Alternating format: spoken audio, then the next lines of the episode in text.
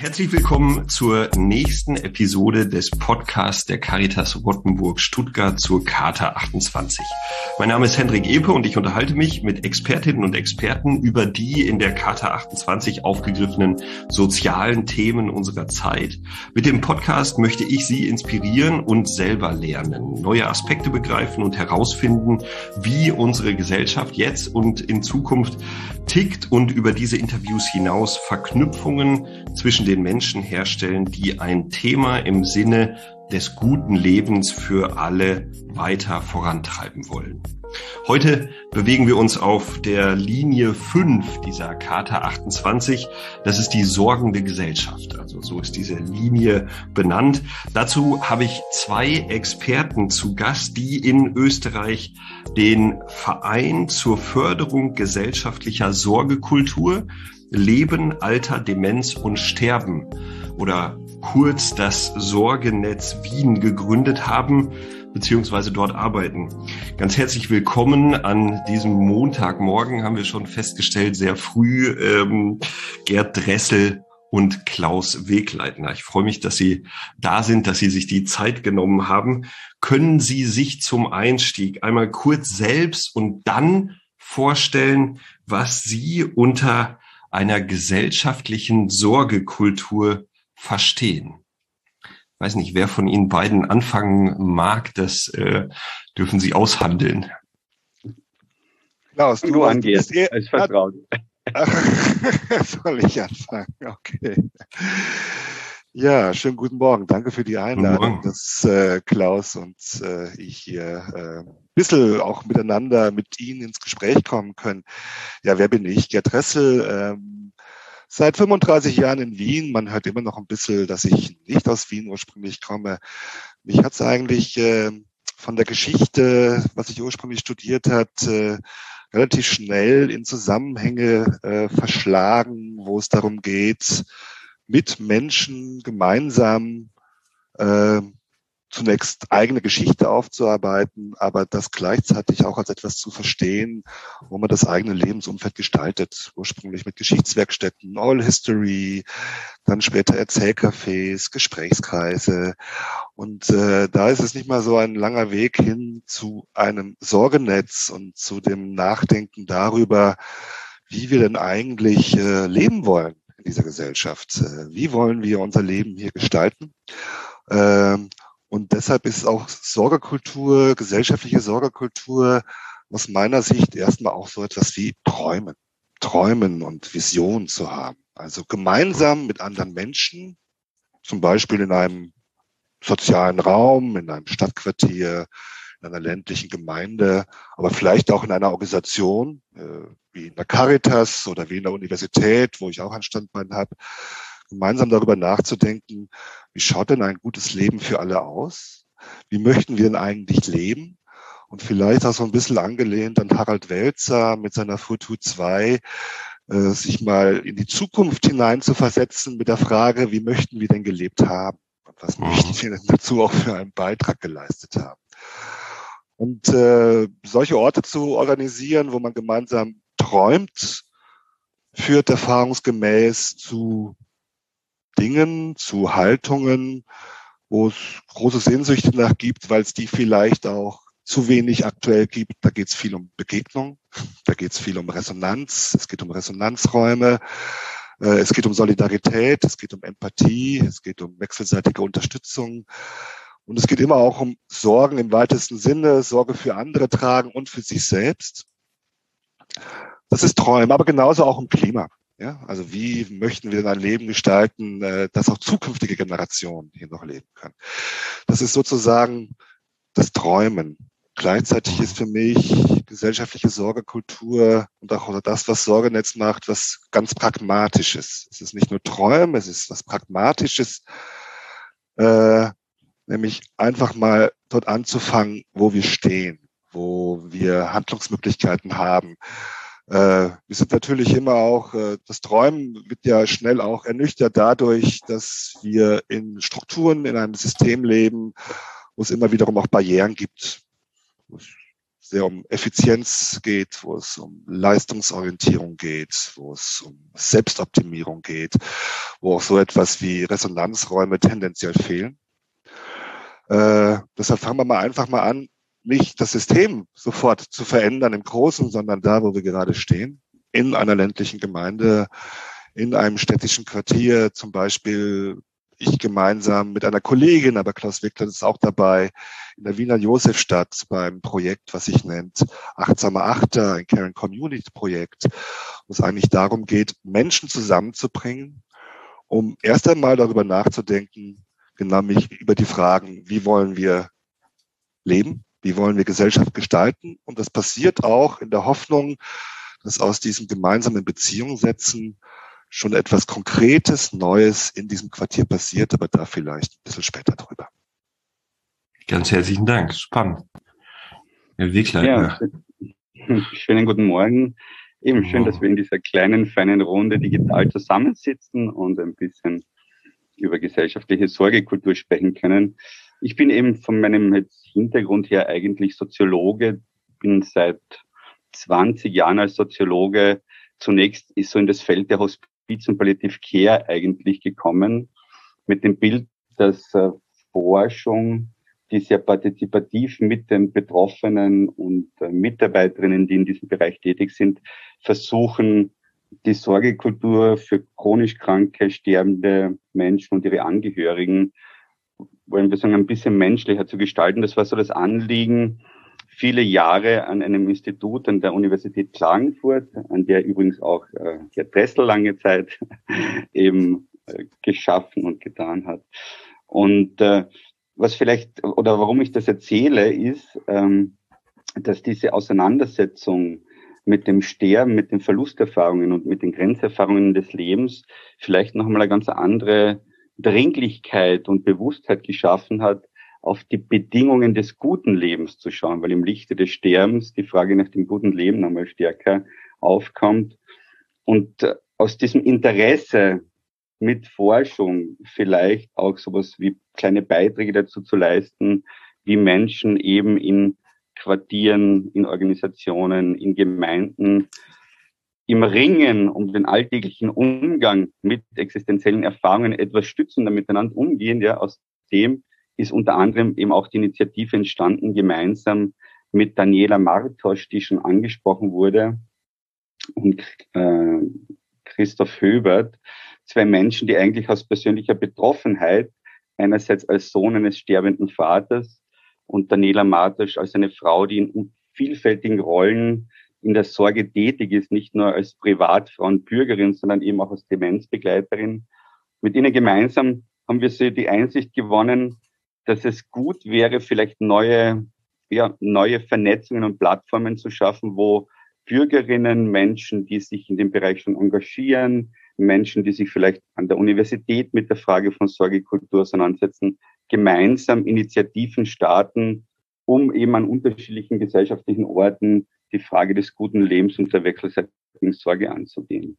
Und Sorgekultur würde ich hier eben auch verstehen als äh, jedenfalls im Plural zu sprechen, also äh, von Sorgekulturen, weil, äh, wie wir ja alle erleben, vielfältige Sorgekulturen und Praxen ja unser Leben von Beginn an prägen. Also das ist ja nichts, was man erfinden müsste, sondern was unser Menschsein ausmacht von Beginn an. Sozusagen eine anthropologische Grundkonstante, die wechselseitige Sorge. Und vielleicht ist in unserer betriebsamen Moderne äh, auch etwas die Aufmerksamkeit und Zeit verloren gegangen, diese in, innehaltenden Resonanzräume, so wie es der Gerd so schön gesagt hat, irgendwie noch wahrzunehmen. Und äh, ich würde sagen, in einer sehr marktorientierten und auf äh, durchaus Konkurrenz ausgerichteten und schrittweise auch ein bisschen äh, individualisierenden Gesellschaft. Ist die Sehnsucht groß, eigentlich vielleicht in großer Unsicherheit wieder ein bisschen ja, Gemeinschaftlichkeit zu spüren, das Gefühl zu haben, man, man kann sich irgendwie auch verlassen auf äh, die Nachbarn, vielleicht auch verlassen darauf, dass die staatlichen Organisationen, die Trägerorganisationen gute Angebote bereithalten. Mhm. Das heißt, Sorgekultur wäre für mich auf diesen zwei Ebenen zu verstehen. Einerseits die Sorgekultur im alltäglichen Leben, diese mitmenschliche Sorge, der mehr Raum zu geben, auch zu würdigen, was da ist, sichtbar zu machen, wer da aller Sorge leistet, im Versteckten, besonders eben auch die Frauen, die pflegenden Angehörigen, äh, die, die Friseurin, die Bäckerin, die Pharmazeutin. Also diese mitmenschliche Sorgekultur im Alltag. Und dann, und das ist etwas, was, glaube ich, ein wichtiges Anliegen auch von Sorgenetz ist, auch deutlich zu machen, dass es Rahmenbedingungen braucht, die auch äh, auf staatlicher Verantwortlichkeit und der Verantwortlichkeit der gesellschaftlichen Institutionen beruhen. Ja. Also ich habe nichts davon, wenn ich wahnsinnig mitmenschliche Nachbarn habe, aber wenn äh, ich nicht in der glücklichen Lage bin, diese Nachbarn zu haben und nicht gesichert bin von staatlicher Sicherheit ja, und von einem Sozial- und Gesundheitssystem und Wohlfahrtssystem, das gutes Leben und gute Sorge ermöglicht, dann wird es inhuman. Ja. Und insofern braucht man beides und gerade die, würde ich sagen, staatlichen Strukturen, auch die Finanzierung des Pflegesystems, des Sorgesystems ist sehr fragil, wie auch die Corona-Zeit sehr überdeutlich gezeigt hat, mhm. sehr fragil geworden. Und ich denke, Sorgenetz hat diese beiden Blickrichtungen, alltägliche Sorgekultur im mitmenschlichen Zusammenleben und Rahmenbedingungen auf politischer Ebene kritisch hinterfragen und dort vielleicht auch in kleinen Spurenelementen experimentell neue Wege zu gehen. Das ist so unsere Zielsetzung. Mhm. Ja, ganz herzlichen Dank. Also ich meine, es ist, äh, merkt man sofort ganz am Anfang schon ein, ein riesiges Thema, ja, also ein sehr, sehr breites Thema äh, von, also Sorge verstanden, Sie hatten es gerade angesprochen, sozusagen von Anbeginn des Lebens, ja, also sozusagen fängt die, die Sorge von der, vom, von der, vom, ja, vom Aufwachsen an bis hin eben zum Sterben und allem, was damit sozusagen zu tun hat. Ähm, Nochmal auf so einer ganz ähm, großen Ebene oder ja, sagen wir mal, gesellschaftlich-staatlichen Ebene zu bleiben. Wie würden Sie das einschätzen? Leben wir in einer sorgenden Gesellschaft oder lebten wir da oder müssen wir da wieder hin? Also ist unsere, sagen wir mal, westliche, österreichisch-deutsch, schweizerische Gesellschaft, wenn man sozusagen das mal zusammennimmt, ist das eine sorgende Gesellschaft? Ja, also ich würde sagen, auch aus soziologischer Sicht, man neigt ja dazu, etwas zu kulturpessimistisch zu sein, ja, mhm. ich selbst auch immer wieder.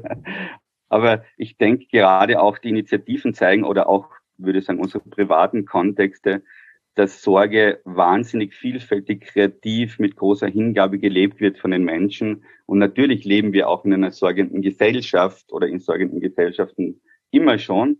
Äh, ich denke, das, das oder die große Herausforderung ist, wie angesichts dessen, dass sich unsere gesamte Gesellschaft verändert, also die Veränderung der Familienstrukturen hin zu zu anderen Lebens- und Wohnformen, die Veränderung des ländlichen Raums, die Abwanderung auch in dem Bereich, die wahnsinnige, wie soll man sagen, beschleunigte Veränderung, die über die Digitalisierung stattfindet, die äh, zunehmende Verschränkung von Lebensbedingungen global, also gerade auch Corona hat gezeigt, wie wenig äh, solche Themen an der Grenze halten machen ja, und wie sehr man nicht nur geografisch aufeinander verwiesen ist, sondern eben auch, würde ich sagen, menschlich und der Bezug zur Natur und der Umgang mit den eigenen Lebensressourcen eine Rolle spielt. Und diese vielfältigen Veränderungen ja, auf den unterschiedlichsten Ebenen führen natürlich dazu, dass man schrittweise eben auch, kann man sagen, mitlernen muss als Einzelperson und Gesellschaft, wie wir unser alltägliches Leben gestalten, so dass wir eben trotzdem Zeit haben für Liebe, für Zuneigung, für Beziehung, für wechselseitige Sorge und gleichzeitig eben auch ein bisschen unsere existenzielle Sicherheit auf äh, eben in unserer verfassten Welt auch auf ökonomischer Ebene äh, sichern. Und insofern würde ich sagen, wir leben in einer sorgenden Gesellschaft schon immer. Die Bedingungen sind schwierig geworden, diese Sorge zu leben, äh, mhm. die Sorge zu erfahren, sich auch einzubringen und was wirklich dramatisch ist, ist, dass die Ungerechtigkeit und die Verteilungschancen, Sorge zu erfahren und sich einzubringen, äh, radikal äh, sozusagen groß ist. Ja. Und offensichtlich, wenn man ein bisschen die Entwicklungen anschaut, äh, diese Schere immer weiter auseinanderklafft, so dass wir privilegiert lebenden, äh, gut gebildetes Bürgertum in den westlichen Industrienationen, würde ich sagen, natürlich auch Unsicherheiten erleben und Fragilitäten, aber in einem relativ abgesicherten Modus noch und viele Bevölkerungsanteile selbst in diesen westlichen Industrienationen, also auch in Deutschland und in Österreich, armutsgefährdet sind, wahnsinnig äh, schlechte Gesundheitschancen haben. Allein in Wien beispielsweise ist die äh, Lebenserwartung bei Geburt bei Männern in meinem Alter äh, sechs oder sieben Jahre unterschiedlich, abhängig davon, in welchem Bezirk man in Wien wohnt. Also das mhm. zeigt, dass selbst in einer, in einer wirklich äh, Wohlstandsgesellschaft die Unterschiede radikal sind. Und ich denke, da wieder Bedingungen oder ringen darum, Bedingungen zu schaffen, dass dieses Sorgepotenzial, wenn man so will, ja, oder die angelegten Sorgebedarfe, die Helfensbedürftigkeit auch, ja, dass die Raum kriegt, da gibt's wahnsinnig viel Handlungsbedarf.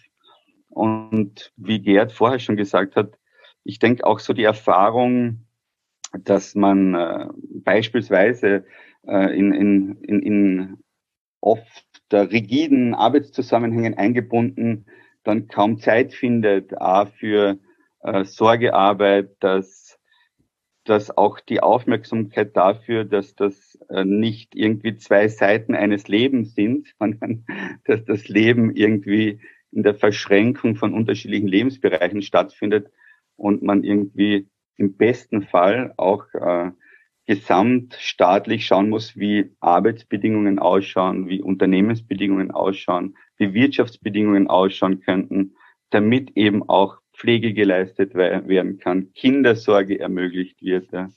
Mhm. Ich denke, da ist wahnsinnig viel Handlungsbedarf und man könnte diese Sorgekulturen stärken, aber eben abschließend einmal, wir leben schon in sorgenden Gesellschaft. Das ist auch das Tröstliche und äh, das Gute. Aber die Bedingungen könnten wesentlich gerechter und besser sein. Mhm.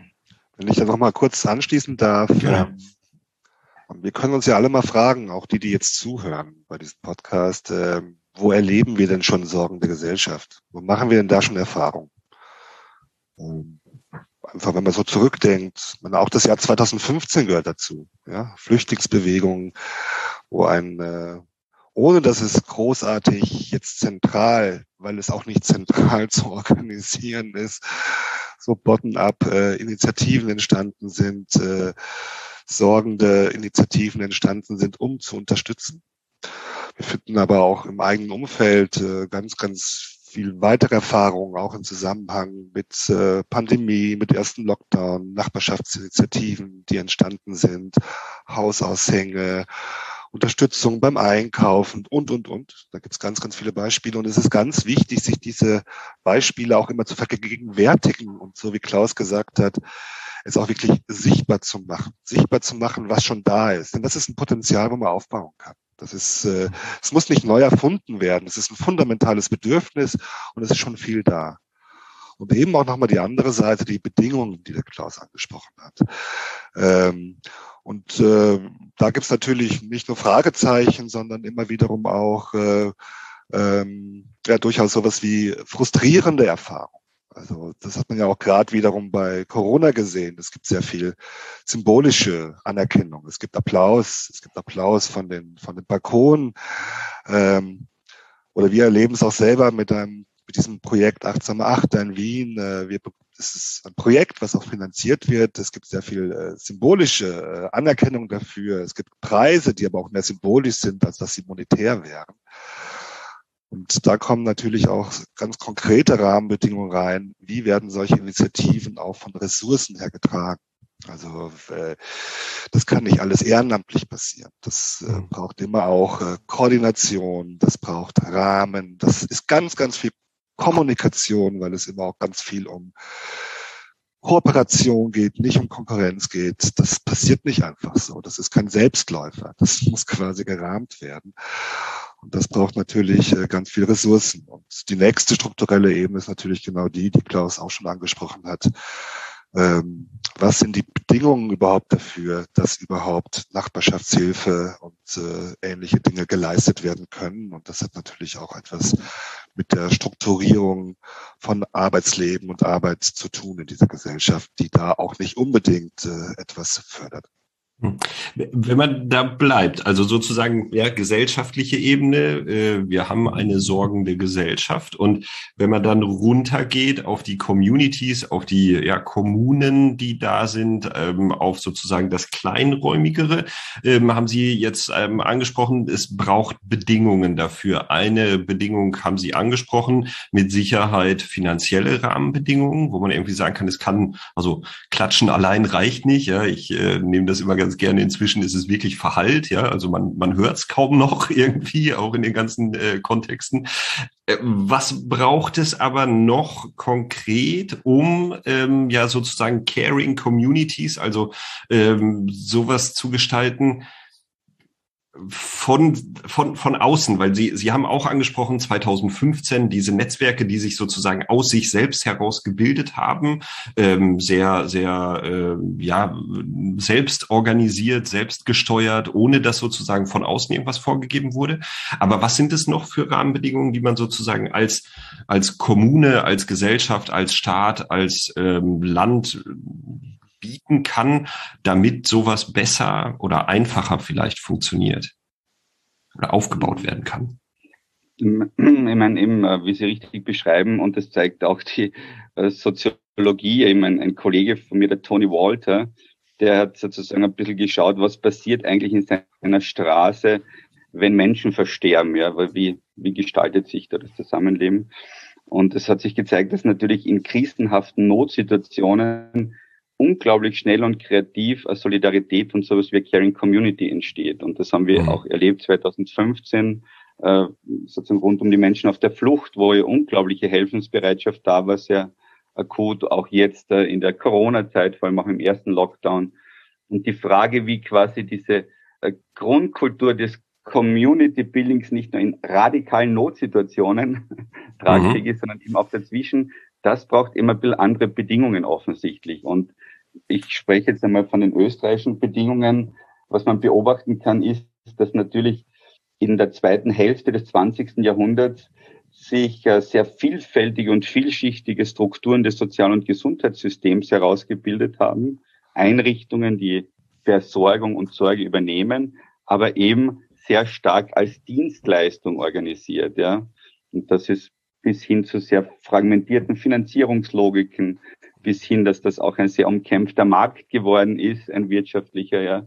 Das ist sozusagen diese, dieser eine Strang der, der organisierten Versorgung, der eben strukturell blind ist für die Vielfalt von Sorge, weil Sorge dort quasi reduziert wird auf eine Dienstleistung, auf eine Tätigkeit, die an einer Person verrichtet wird, ja, und viele Dimensionen der Sorge, der Zuneigung, des Trostes, der Beziehungsstärkung, des Redens und so weiter sind Dinge, die wahnsinnig wichtig sind, die aber in diesen Leistungspaketen nicht vorkommen. Das ist also ein Strang. Also da gibt es eine radikale Verkürzung dieses Sorgeverständnisses. Und auf der anderen Seite äh, eben haben sich, würde ich sagen, die familiären nachbarschaftlichen Sorgekulturen, die es ja immer schon gegeben hat, äh, irgendwie weiterentwickelt, aber in eine starke Überforderungsdynamik hinein, weil sozusagen die Vereinbarkeit von Beruf und Pflege mhm. schwierig war. Äh, die Pflege von den Frauen, den Müttern, Schwiegertöchtern hauptsächlich geleistet wurde, äh, bis hin äh, zu, zu dem Aspekt, dass zumindest in Österreich nach wie vor dieser Aspekt auch in schwierigen und überfordernden Situationen Hilfe anzunehmen, eine wahnsinnig hohe kulturelle Barriere darstellt. Ja. Und das heißt, das sind jetzt gewachsene Strukturen und Kulturen, die etwas entgegenstehen dem, was es nämlich braucht, dass auf Zukunft hingedacht diese familiären, nachbarschaftlichen, freundschaftlichen Strukturen und informellen, kann man sagen, Lebens- und Sorgeumwelten, ja, äh, organisch, lokal mit den formalen und ehrenamtlichen Hilfestrukturen so aufeinander bezogen werden, dass sie im besten Fall wechselseitig gut ergänzend sind. Ja. Mhm. Und die gesamte Entwicklung der Versorgungsstrukturen hat in Österreich und in Deutschland vermutlich auch in einer organisatorischen Eigenlogik stattgefunden, wo die Vernetzung, die Verschränkung, die lokalen, kann man sagen, Räume, das ist das, was der Gerd beschrieben hat, äh, die eben ermöglichen, dass man wahrnimmt, was da ist, dass Leute anders in Beziehung treten und dass man ein Bild davon kriegt, auf welche Sorge, Kulturen und Strukturen könnte ich im Bedarfsfall überhaupt zurückgreifen, dass es diese Räume lange Zeit nicht gegeben hat. Und so Initiativen wie der Achtsame Achte oder viele andere Caring Community Initiativen äh, schaffen, glaube ich, diese neuen Räume und Orte, wo die bestehenden, gewachsenen Systeme und Lebenskulturen, kann man sagen, bewusst aufeinander bezogen werden und dort bewusst Räume geschaffen werden. Und zweitens der Versuch zumindest unternommen wird, die äh, Überwindung oder die Transformation dieser sehr rigid gewachsenen Logiken etwas zu überwinden und neue Formen zu finden. Ja. Mhm. Und insofern ist das etwas, was diese Projekte modellhaft schaffen und was idealtypisch natürlich äh, eine Aufgabe wäre, die auch von Kommunalpolitik und insgesamt im Sozial- und Gesundheitssystem und darüber hinaus wesentlich bewusster aufgenommen werden müsste. Aber das heißt dann vereinfacht ausgedrückt, Sozial- und Gesundheitsplanung in der Zukunft heißt dann nicht äh, Pflegeheimbetten und Krankenhausstrukturen und Team äh, Vollzeitäquivalente als einzigen Indikator zu nehmen, sondern eigentlich zu sagen, wo sind äh, sozusagen strukturell verankerte Netzwerke und Räume mit bestimmten Verantwortlichkeiten in Regionen, die es ermöglichen, das Bestehende zu stärken und neue Strukturen zu schaffen, auch in einer Organisation und Finanzierungslogik, die sich nicht wechselseitig ausschließt, sondern eben mehr am Sozialraum der Menschen orientiert ist und nicht an den Organisationsstrukturen, so wie es jetzt, zumindest in Österreich, noch der Fall ist. Ja. Und in Deutschland insofern, ganz ähnlich. Ja, genau. Sehe ich da wahnsinnig viel eben auch äh, Veränderungs- und Transformationsbedarf, wo eben Politik diese Initiativen und Inhalte dessen eigentlich in Prozessstrukturen übernehmen müsste, idealtypisch gesprochen. Mhm. Und weil du ja jetzt auch nochmal den achtsamen Achter angesprochen hast, Klaus, vielleicht äh, mache ich es darin auch nochmal konkreter, was so eine mhm, Caring Community Initiative braucht. Äh, und das ist ja auf mehreren Ebenen und das ist jetzt äh, quasi nochmal am Beispiel, äh, was auch Klaus so angesprochen hat. Ähm, wie gesagt, das ist ein Projekt in der Wiener Josefstadt. Die Wiener Josefstadt ist der achte Bezirk von Wien. Wien hat knapp zwei Millionen Einwohner und Einwohnerinnen mittlerweile. Die Josefstadt Davon leben dann zwei, also sind 22.000 etwa. Es ist ein Quadratkilometer groß, ein bisschen weniger. Das heißt, äh, für diejenigen, die mobil sind, ist es fußläufig erreichbar. Also es ist noch im weitesten Sinne so etwas wie ein Kretzel, wie man in Österreich sagt. In Deutschland sagt man Kiez. Also es ist fußläufig erreichbar, sowas wie ein sozialer Raum. Die eine Grundbedingung, dass es ähm, dass es diesen achtsamen Achter gibt und dass die Josefstadt so etwas wie eine Caring Community Entwicklung hat. Das ist die Initiative von Dani Matosch gewesen, die quasi das Anliegen hatte, ein brennendes Herz. Ja, also, hm. also es braucht doch so etwas wie, wie äh, so die große intrinsische Motivation von Menschen, die sowas auf den Weg bringen wollen, die vor lange bevor das Projekt losging, äh, diese, diese, diese Idee hatte von der Wiener Josefstadt als einer Caring Community. Sie lebt selber in der Josefstadt.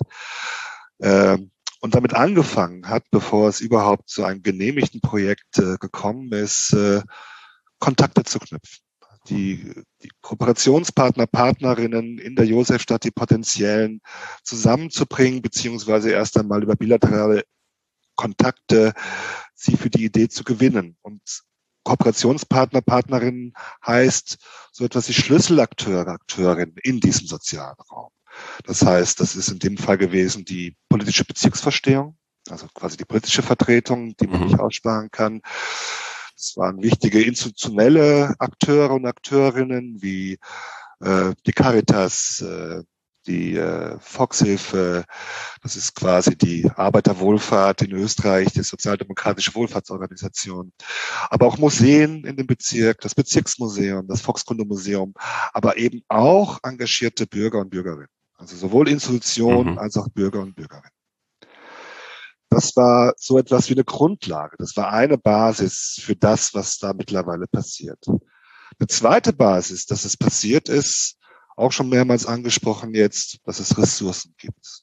Also mhm. diese Koordinationstätigkeit ist nicht etwas, was in einer Ehrenamtlichkeit funktioniert. Es braucht, es braucht Ressourcen, um das voranzutreiben, um dann letztendlich auch Orte zu schaffen. Und diese Ressourcen gibt für die Dauer von zweieinhalb Jahren inzwischen der Vorgesundes Österreich und die Wiener Gesundheitsförderung.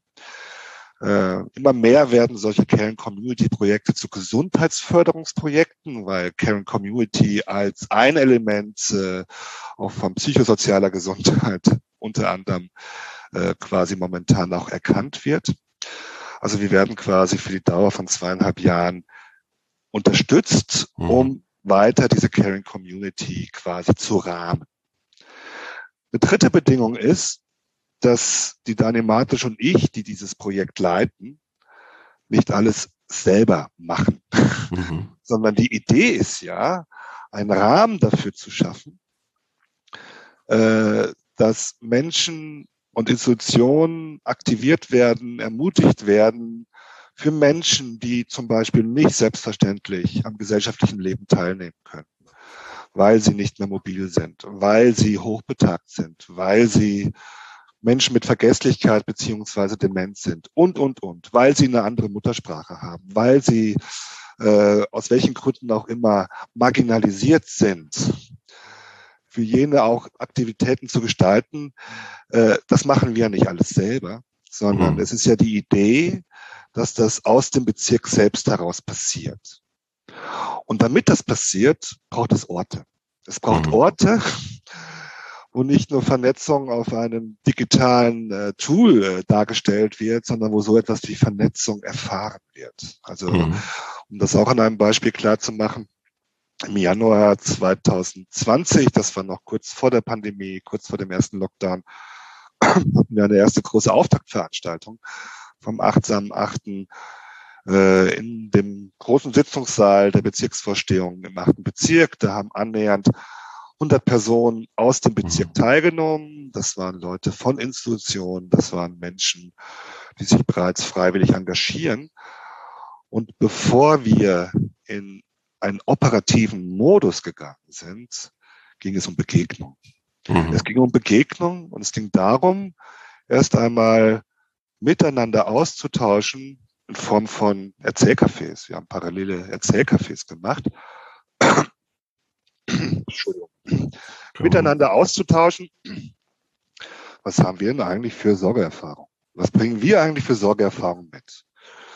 Und äh, sowohl im Sinne von Sorge, die uns selber widerfahren ist und widerfahren, mhm. aber genauso auch Sorgen, äh, Sorgeerfahrung, wo wir für andere sorgen. Und das waren gemischte Runden. Es geht ja auch immer darum, diese Vielfalt äh, abbildbar zu machen. Da haben Ehrenamtliche mit Hauptamtlichen äh, miteinander gesprochen. Da haben aber auch Vertreter, Vertreterinnen verschiedener Institutionen miteinander gesprochen, auch von verschiedenen Wohlfahrtsorganisationen. Und es ging erstmal nicht um ein Ziel, sondern es ging wirklich erst einmal um diesen Erfahrungsaustausch erzählen und es ging nicht darum, eine Wahrheit zu finden, sondern wirklich über diese Erfahrung in Beziehung zu treten. Und wir arbeiten immer wieder so. Und warum arbeiten wir so? Weil dieses, dieser, unter anderem dieser narrative Modus, dieses mhm. Erzählen und Zuhören Vertrauen schafft. Vertrauen schafft zwischen Menschen, die sich nicht selbstverständlich im Alltag be begegnen, mhm. auch wenn sie im selben sozialen Raum sind und die durchaus auch immer wieder in Konkurrenz zueinander stehen. Also Wohlfahrtsorganisationen stehen ja auch in Konkurrenz zueinander. Ja, das ist ja völlig klar, muss ich ja gar nicht viel mehr zu sagen. Und äh, das war dann eigentlich äh, diese Basis dafür. Also auch darüber, dieses zuhörende, verstehende, auch so etwas wie Akzeptanz von Unterschiedlichkeit, die da entsteht, dass erst einmal sichtbar wurde, was ist denn schon da? Also auch diese Wertschätzung von dem, was ich bekomme Wertschätzung für das, was ich schon tue. Und die anderen bekommen ebenfalls die Wertschätzung dafür. Und das war dann die Grundlage auch dafür, gemeinsam Ideen zu spinnen. Was ist denn, mhm. was sind denn unsere Träume? Mhm. Wo würden wir denn gerne unterstützen? Also der Traum, mit dem ich auch äh, vorhin angefangen habe. Äh, und das hat auf dieser Veranstaltung innerhalb von drei Stunden stattgefunden und damit ist es natürlich noch nicht erledigt. mhm. Und es braucht dann immer wieder, und es hat es auch gegeben, immer wieder neue Orte, wo dieses, dieses Vernetzen und Vertrauen erfahren wird. Und dann entstehen neue Sachen. Und um das an einem Beispiel klar zu machen, was dann entstanden ist, auch über Corona dann hinweg. Wir haben am 12. Juni äh, dann äh, kurz nach dem Lockdown hier in Wien einen Tag der Achtsamkeit äh, in der Josefstadt veranstaltet. Haben 40 Institutionen und BürgerInnen aus dem Bezirk mitgewirkt. Manchmal mit so klassischen Stationen und Informationsstationen. Ne? Was, was, was können wir anbieten? aber auch mit ganz konkreten Aktivitäten. Und unter anderem äh, kooperieren wir auch und äh, mit dem Verein ProMens, ProMens, mhm. ähm, eben nicht Demenz, sondern ProMens. Das ist eine Selbstorganisation von Menschen mit Vergesslichkeit. Von mhm. Menschen mit Vergesslichkeit, die sich eben bewusst nicht dement nennen, sondern Menschen mit Vergesslichkeit. Sie werden bei dieser Selbstorganisation unterstützt. Und es gibt so, in Wien gibt es ja viele Würstelstände und auch in der Josefstadt gibt es einen Würstelstand, äh, sozial sehr engagiert, äh, äh, auch bezüglich anderer Fragen sehr engagiert, äh, Bio-Würstel, vegane Würstel. Mhm. Und vor ihrem Würstelstand haben die eine kleine Boccia-Bahn. Also eine okay. kleine Boccia-Bahn aus Sand. Und im Rahmen von diesem Tag der Achtsamkeit hat ProMens in Kooperation mit dem Würstelstand ein Mehrgeneration Boccia-Turnier veranstaltet. Mhm. Und an diesem Turnier haben teilgenommen äh, Menschen mit Vergesslichkeit, deren Angehörige, es sind Bürger, Bürgerinnen aus der Josefstadt dazugekommen. Es waren Kinder dabei. Es war eine Kollegin von der Uni dabei. Zwei Kolleginnen von der Uni waren dabei. Äh, und ich bin dann auch dazugekommen. Und das war eine unglaublich tiefe Erfahrung, die ich da erlebt habe. Nämlich, es war dann auf einmal völlig wurscht, wer hier Mensch mit mhm. Vergesslichkeit ist, wer hier Angehöriger ist, wer hier irgendwas anderes ist. Es wurde einfach miteinander getan. Mhm. Miteinander getan. Und äh, es war Lebendigkeit spürbar, gerade auch nochmal nach den Lockdowns äh, von Corona. Mhm. War, und das sind so, so kleine Ansätze, die mit der Hoffnung verbunden sind, dass sich so etwas wie Bilder auch verändern übereinander. Was haben wir mhm. für Bilder über Hochbetagte, die Mehrheitsbevölkerung? Was haben wir für Bilder über Menschen mit Demenz? Und mit solchen Formen der Begegnung und des gemeinsamen Tuns, es ist immer auch wieder das gemeinsame Tun, mhm. äh, sind da auf einmal nicht mehr nur Menschen mit Demenz, sondern sie sind viel, viel mehr. Sie sind mhm. viel, viel mehr und sie lassen sich nicht nur auf diese eine Kategorie reduzieren. Ich finde es äh, hochgradig spannend, was Sie erzählen. Das, was mir im Kopf rumgeht, ist auf der einen Seite der Begriff der Resonanz, ähm, den Sie ja von Anfang äh, an sozusagen schon mit reingebracht haben, Resonanzräume zu schaffen. Ähm, und ich denke gerade an ein Dilemma, was sich, oder ich, ich, weiß gar nicht, ob es ein Dilemma ist, das ist die Frage an, äh, äh an Sie. Also auf der einen Seite diese tiefen Begegnungen, äh, Beziehungen zu gestalten, auch die, die Komplexität oder Diversität unserer Gesellschaft sozusagen zuzulassen, um daraus sozusagen eine sorgende Gesellschaft, sorgende Gemeinschaften, sorgende Communities zu gestalten. Und wir haben auf der anderen Seite, so jedenfalls mein Eindruck ähm, und auch das, was Sie sozusagen eben von den äh, Wohlfahrtsverbänden geschildert haben, ähm, Tendenzen hinzu, wir brauchen mehr Kontrolle, wir müssen schon genau wissen, wo unsere Mittel und Finanzen und so weiter hinlaufen, wir müssen schon genau äh, Wirkungsmessung, also genau nachweisen, mit welchen Mitteln wir sozusagen umgehen. Und das, was Sie geschildert haben von ähm, ja eben Resonanzräumen, von den Erzählräumen zu Beginn so einer Veranstaltung und so weiter, das ist ja für jemanden oder für Organisationen, die Ressourcen bereitstellen, ähm, sagen wir mal, hochgradig problematisch. Also, weil da ist die Wirkung erstmal ganz schwer sozusagen greifbar zu machen. Die ist ja, die ist ja im Raum, die ist ja fühlbar sozusagen, aber eben nicht sozusagen monetär. Sehen Sie da diese Diskrepanz oder dieses Dilemma auch und wie würden Sie damit äh, oder ja, haben Sie haben Sie da Ideen dazu? Ja, sicher, diese Diskrepanz sehe ich auch. Die sehe ja nicht nur ich, die hat ja auch Hartmut Rosa sehr, äh, mhm, genau. sehr ausführlich äh, beschrieben. Äh, und dann komme ich trotzdem nochmal auf den Harald Welzer zurück. Äh, wir müssen es trotzdem tun. Und wir selber, ich ja mhm. inklusive, auch der Klaus und Sie wahrscheinlich auch, Herr Epe, wir stecken ja auch in diesem Dilemma drin. Also auch ja. wir sind in, in äh, organisationalen, bürokratischen Zusammenhängen und auch mit dem Projekt Achtsamer Achter sind wir da drin. Wir müssen natürlich mhm. permanent mit Zahlen nachweisen, dass wir erfolgreich sind. Wir müssen bestimmte Ziele erreichen. Wir müssen nachweisen, dass wir meistens mit Zahlen, dass wir diese Ziele erreicht haben. Auch wenn sich da, was mein Eindruck ist, bei bestimmten Fördergebern schon was ändert, dass es auch mehr ins Richtung Qualitative gehen kann und nicht nur das zählt, was gezählt werden kann, sondern manchmal auch das zählt, was erzählt werden kann. Also quasi diese qualitative Schiene zu haben. Diese Diskrepanz ist da und die können wir auch nicht aufheben. Wir können dann nur mit umgehen erstmal. Und diese Illusion zu haben, ich verändere jetzt die, die, die, die, die großen Linien dieser Gesellschaft, die in Richtung Leistungsorientierung, Messbarkeit, Planbarkeit, Verfügbarkeit, Kontrolle gehen, ist vielleicht, wäre eine Illusion, daran würde ich zerbrechen. Mhm. daran würde ich zerbrechen. Das hindert uns aber nicht daran, trotzdem Möglichkeitsräume wahrzunehmen und die zu schaffen, wo so etwas mehr möglich ist und wo wir auch die Organisation reinholen. Und das ist ja auch der Clou. Wir machen es ja nicht nur mit Bürgerinnen und Bürgern, wir machen es ja auch mit Vertretern und Vertreterinnen der Organisation. Und Klaus und ich haben genau das ja auch bei unserer Einladung bei der Karte 28 angeschnitten. Wir haben es ja auch mit der Caritas gemacht. Also es geht auch mhm. darum, quasi Menschen aus Organisationen, sogar Entscheidungsträger, Trägerinnen aus Organisationen in diese Erfahrungsräume hineinzuholen, in der Hoffnung, dass das eine Kleinigkeit auch in Bewegung setzen kann, ohne jetzt sagen zu können oder ohne jetzt auch glauben zu können, dass diese Organisation in einem Jahr schon wieder anders ist, weil die ja auch in größeren Zusammenhängen drin wäre. Mhm. Ja, Klaus, was meinst du dazu?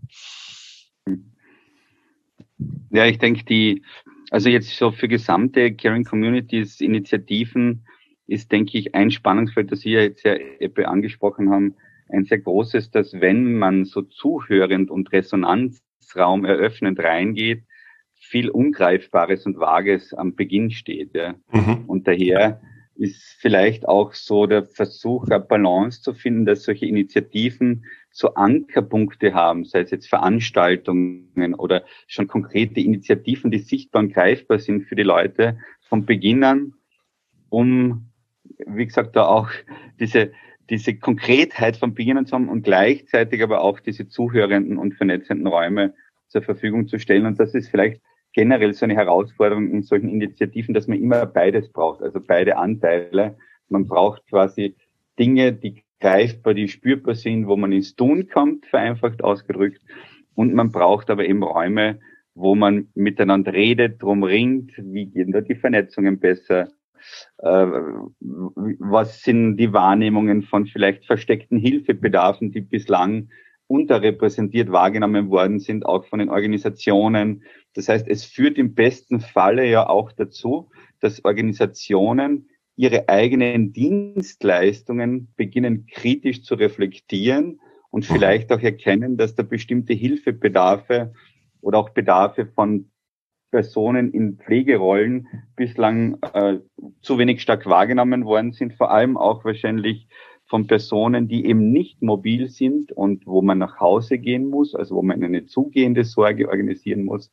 Das bleibt oft im Versteckten und das Bewusstsein dafür steigt, glaube ich, dann bei Organisationen und auch die Erkenntnis, dass solche Vernetzungsforen und Resonanzräume eben auch Wirkung entfalten. Vielleicht auf diffuserer, auf dieser Dazwischenebene, aber sie entfalten Wirkung eben auch spürbar für die Organisationsvertreter. Und das würde, und schrittweise führt das ja auch dazu, und ich würde sagen, auch die Charta ist ja das beste Beispiel, dass sich Organisationen mit sich selbst auseinandersetzen und quasi einen Entwicklungs- und Organisationsentwicklungsprozess nach innen starten, mhm. der die Frage stellt, wie müssen wir uns als Organisation eigentlich in unserem Selbstverständnis und in der Ausrichtung von Leistungen und Angeboten verändern, damit wir sozialraumorientierter, damit wir communityorientierter, damit wir vernetzender, damit wir ermöglichender werden und nicht alles in sozusagen Pakete und Strukturen schon gießen, sondern eben auch diese Prozessermöglichung als Dienstleistung an der Gemeinde, am Kretzel, am Kiez, am Bezirk zu sehen. Und das ist, glaube ich, auch, äh, kann man sagen, dieser Lernprozess, der bei Organisationen im besten Fall durch die Beteiligung in solchen Projekten in Gang kommt mhm. oder eben dazu führt, dass äh, wie der Caritas-Verband äh, Organisationen Projekte initiieren, genau mit dieser Zielsetzung. Und das Spannende finde ich eben, und das ist nicht selbstverständlich, weil wir auch mit größeren Trägerorganisationen in Österreich uns da auf den Weg machen, dass hier beide Blickrichtungen gewahrt werden, nämlich eben der Blickrichtung in mehr Community-Orientierung, aber gleichzeitig auch, welche Veränderungen kulturell und strukturell nach innen brauchen wir eigentlich, um dem gerecht zu werden. Und ich glaube, da ist noch ein, das ist, stehen wir jetzt am Beginn von auch organisationalen Veränderungsprozessen, weil die gesamten gewachsenen Träger, das Selbstverständnisse, die sind ja über Jahrzehnte und fast Jahrhunderte gewachsen, ja. Und es sind ein relativ großer Dampfer. Und jetzt geht es darum, eigentlich sich selbst zu transformieren ja, und äh, anderes Selbstverständnis zu entwickeln das ist anspruchsvoll, ist aber wahrscheinlich unabdingbar, um eben noch relevant zu sein für die Lebens- und Sorgeumwelten der Zukunft, denke ich. Ja. Und bei aller Resistenz von organisationalen Logiken und Logiken, die darüber hinausgehen, meine Erfahrung in den letzten zwei, drei Jahren, wo ich sehr viel, auch im Zuge von Corona, sehr viel Austausch, auch so erzählerischen Austausch mit Vertretern und Vertreterinnen von Wohlfahrtsorganisationen gehabt habe. In den verschiedensten Kontexten. Mein Eindruck ist, es ist ein unglaublich großer Bedarf da und eine unglaublich große Sehnsucht darüber da, als Person, die in so einer Organisation arbeitet, über die eigene Profession zu sprechen, mhm über das eigene Selbstverständnis zu sprechen, über die, eine, über die Spannung zwischen mir mit meinen Ansprüchen und den organisationalen Logiken, wo ich mich bewege, bis hin zum Thema Selbstsorge.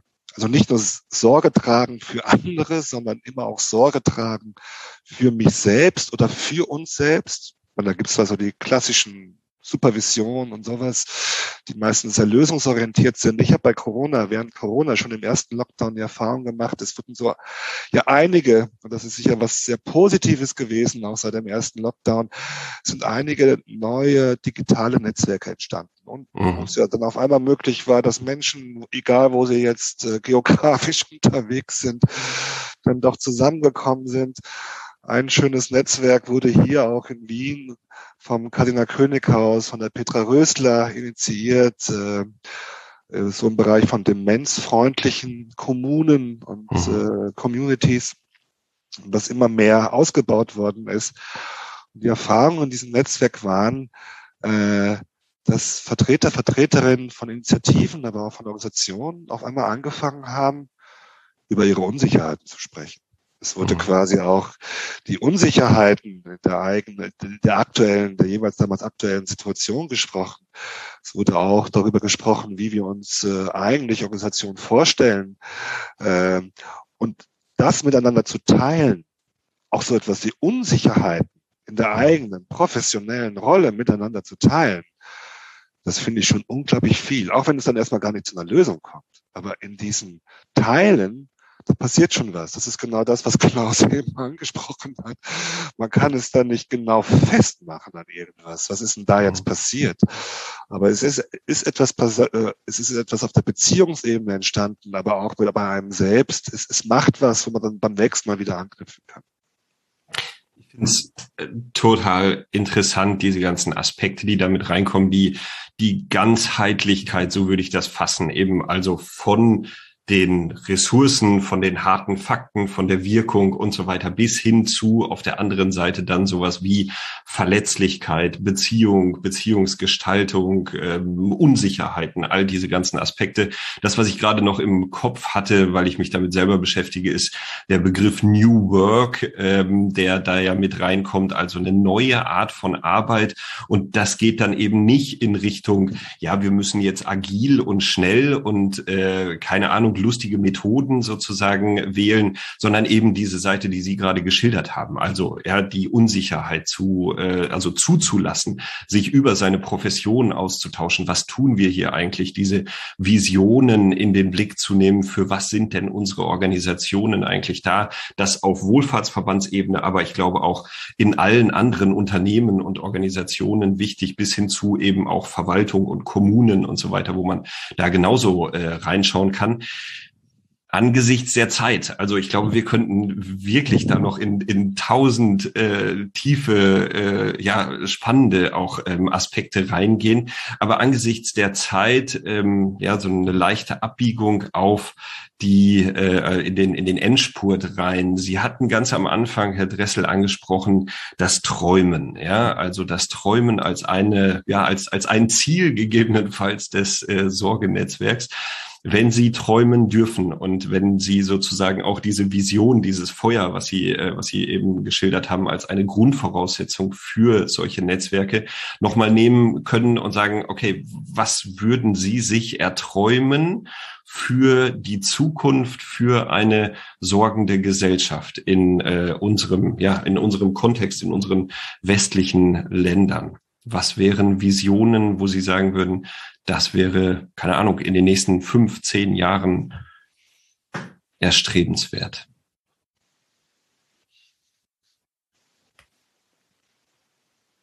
Sie merken, ich denke jetzt ein bisschen nach. Äh, ich, äh, Dürfen Sie. Ich, Gerne. tue sowas, was ich, vielleicht sage ich erstmal, was ich mir nicht erträume. Ich erträume keine, ich erträume keine harmonische Gesellschaft, äh, wo alle nur lieb miteinander sind äh, und wo es keine Konflikte gibt. Das ist es nicht. Denn wir sind in einer pluralistischen Gesellschaft, wo wir immer Aushandlungsprozesse haben werden.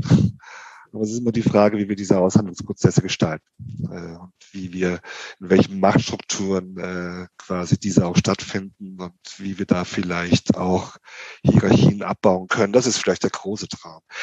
Mein, mein kurzfristiger Traum ist, Entscheidungsträger, Trägerin, noch mehr Entscheidungsträger, Trägerin in Organisationen, in Politik, auf kommunaler Ebene, auf föderaler Ebene, auf Bundesebene und darüber hinaus dazu zu gewinnen, mehr Ressourcen bereitzustellen für Menschen und für miteinander vernetzte Menschen und Institutionen, die da etwas auf den Weg bringen wollen für eine sorgende Gesellschaft.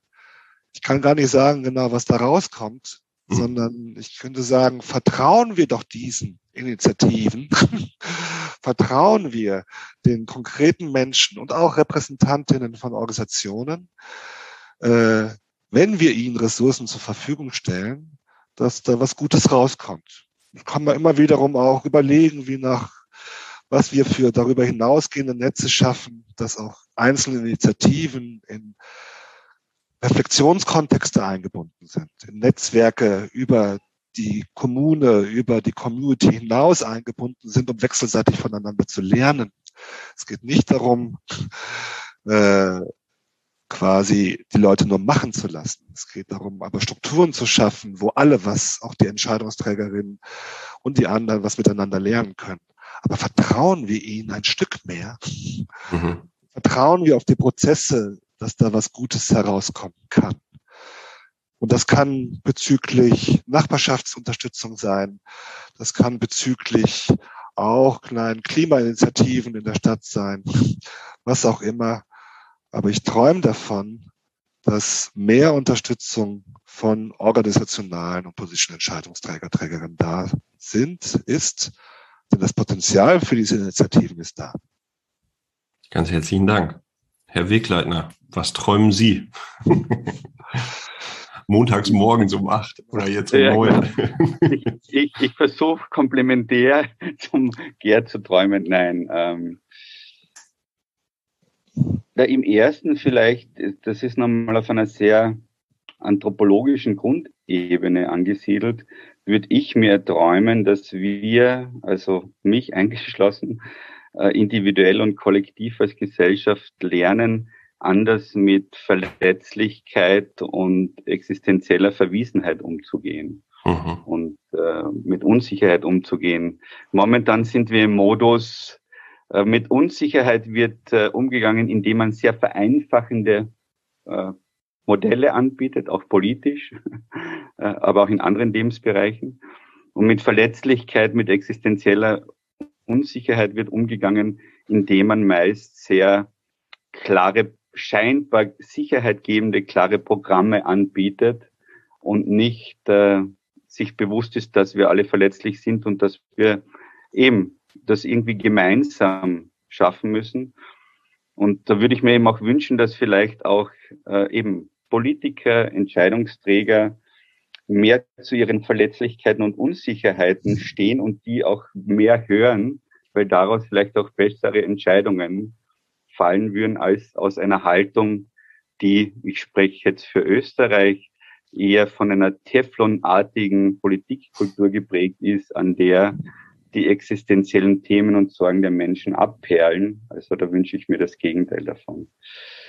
Ähm, als zweites ähm, wäre der große Wunsch, dass eben Fragen von Sorge und Care nicht, ähm, sagen wir es zugespitzt, in bestimmten Politikbereichen geparkt werden, also eben im Sozialbereich oder im Frauenpolitikbereich, mhm. sondern dass völlig klar ist, dass das Teil unseres Lebens ist und auch die Arbeit ist Teil unseres Lebens, auch die kulturellen Aktivitäten sind Teil unseres Lebens, auch die politischen Aktivitäten und dass wir insgesamt eine andere Zeitstruktur uns selbst schenken, indem wir weniger Erwerbsarbeitszeit haben als Gesamtgesellschaft und gleichzeitig aber mehr Zeit für die anderen Dimensionen des Lebens.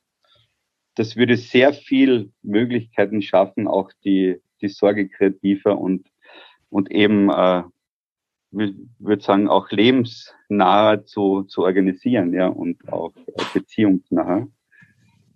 Das ist das Zweite. Das Dritte ist sicher damit in Verbindung stehend natürlich, dass äh, insgesamt kann man sagen, eine stärkere Ausbalancierung von gesellschaftlicher Wertekultur stattfindet, eben dass die helfenden, die sorgenden Berufe die Anerkennung erfahren, die sie verdienen und dass eben auch äh, Sozial- und Gesundheitsbereich und soziale Innovationen, wenn man so will, ja, äh, viel Aufmerksamkeit und letztlich auch viel Geld verdienen von der öffentlichen Hand. Wenn man hier in Österreich die Relationen anschaut, was im sozialen Gesundheitsbereich geht und was im Industriebereich geht oder in den akutmedizinischen Bereich, das ist völlig entkoppelt von der Lebensrealität, wo wir eigentlich über lange Zeit um Sorge füreinander dringen, also Alltagssorge und wo chronische Krankheit und Demenz im Vordergrund steht, da bräuchte man andere Umgänge als technologische und körperzentrierte.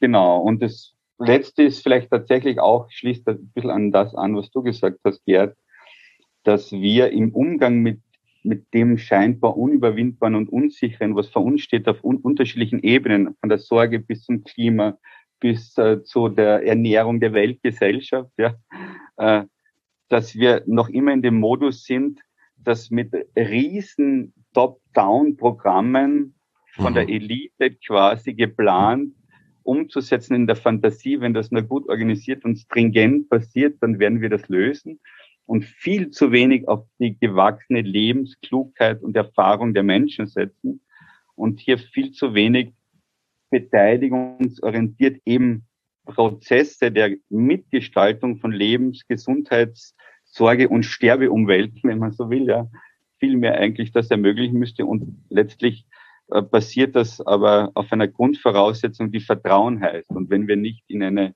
Vertrauensgesellschaft uns stärker hineinentwickeln, die eben bestimmte Unsicherheiten und Offenheiten eben auch nicht nur zulässt, sondern als Voraussetzung sieht, damit die Vielfalt und Lebendigkeit des Lebens in der Unterschiedlichkeit weitergehen kann, ja, dann äh, äh, hätte ich Sorge, ja, dass das ein bisschen zu eng geführt und so, so stark aus bestimmten Blickrichtungen gestaltet wird. Und ich denke, äh, das Leben ist so vielfältig und überraschungsreich.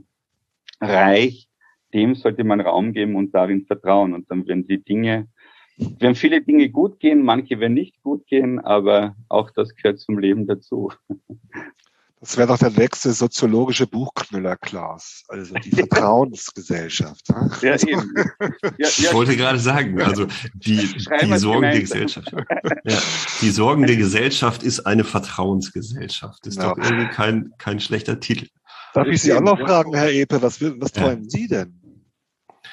Ähm, wenn ich unser Gespräch jetzt äh, gehört habe, ist dieser Aspekt der, der Ganzheitlichkeit das, was bei mir gerade so hängen bleibt. Also eben ähm, auf der oder wir wir denken das, was Sie gerade gesagt hatten, Herr Wegleiter, oft eben in solchen, sagen wir mal, maschinellen, trivialen äh, Logiken. Ja, also wenn wir dies und jenes machen, dann kommt am Ende das und das dabei raus. Ja, so diese kausalen Zusammenhänge, die da sind und diese Ganzheitlichkeit ist was anderes, ja. Also da, das ist eine ganz andere Herangehensweise, eben das äh, Vertrauen zu haben, dass wenn wir Impulse in die Gesellschaft reinsetzen, egal auf welcher Ebene sozusagen, in der kleinen Kommune, die wir hier haben oder in der Nachbarschaft selber, äh, bis hin zur äh, Gesamtgesellschaft, dann wird da die, da, da, da kann was bei raus entstehen. Ob dann genau das dabei raus entsteht, was ich mir jetzt gerade wünschen will, keine Ahnung, wissen wir nicht, ja. Und dann dieses Vertrauen da rein zu haben. Und ich sehe das bei vielen, also bei diesen Gesprächen, die ich hier führe, in diesem, im, im äh, Rahmen von diesem Podcast, aber eben auch auf anderen gesellschaftlichen Ebenen, dass es Ansätze zumindest gibt, sich dieser Ganzheitlichkeit mehr zu öffnen. Ob das ähm, ja gesamtgesellschaftlich und halt perspektivisch wirklich trägt, weiß ich noch nicht.